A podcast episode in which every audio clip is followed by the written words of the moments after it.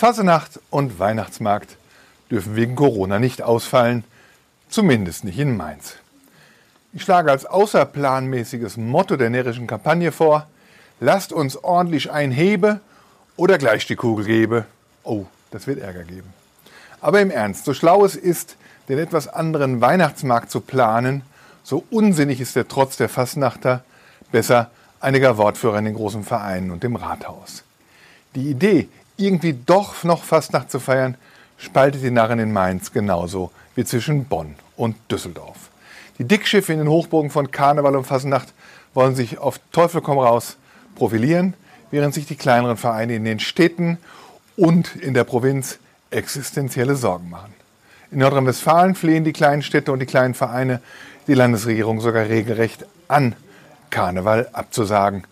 Und die Fastnachtsgenossenschaft in Mainz bläst ja auch eher zum Rückzug. Fasnacht und Abstand halten sind schließlich zwei Dinge, die nicht zusammengehen können. Die großen Vereine in Mainz und auch der Oberbürgermeister berauschen sich dagegen an dem Gedanken, so etwas wie Fastnacht könne gar nicht ausfallen. Und auch die Wahlkämpferin Malu Dreyer scheint sich von diesem Fastnachtstrotz etwas zu versprechen. Mein Ratschlag diesmal an vorgezogener Stelle. Eine Landtagswahl, Frau Ministerpräsidentin, gewinnt man durch Glaubwürdigkeit und nicht durch spätpubertären Trotz, der auch gar nicht zu Ihnen passt.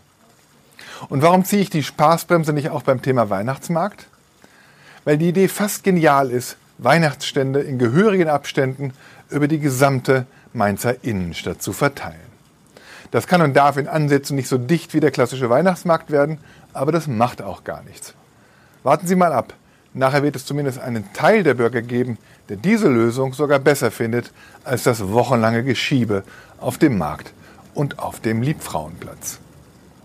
Das Problem sind natürlich die Glühweinstände. Die werden nur dort stehen können, wo es viel Freiraum gibt. Und klare Auflagen braucht es, die gerade in den ersten Tagen konsequent kontrolliert werden müssen. Der entscheidende Unterschied zu den tollen Tagen aber ist, auf den Weihnachtsmarkt geht niemand, um sich abzuschießen.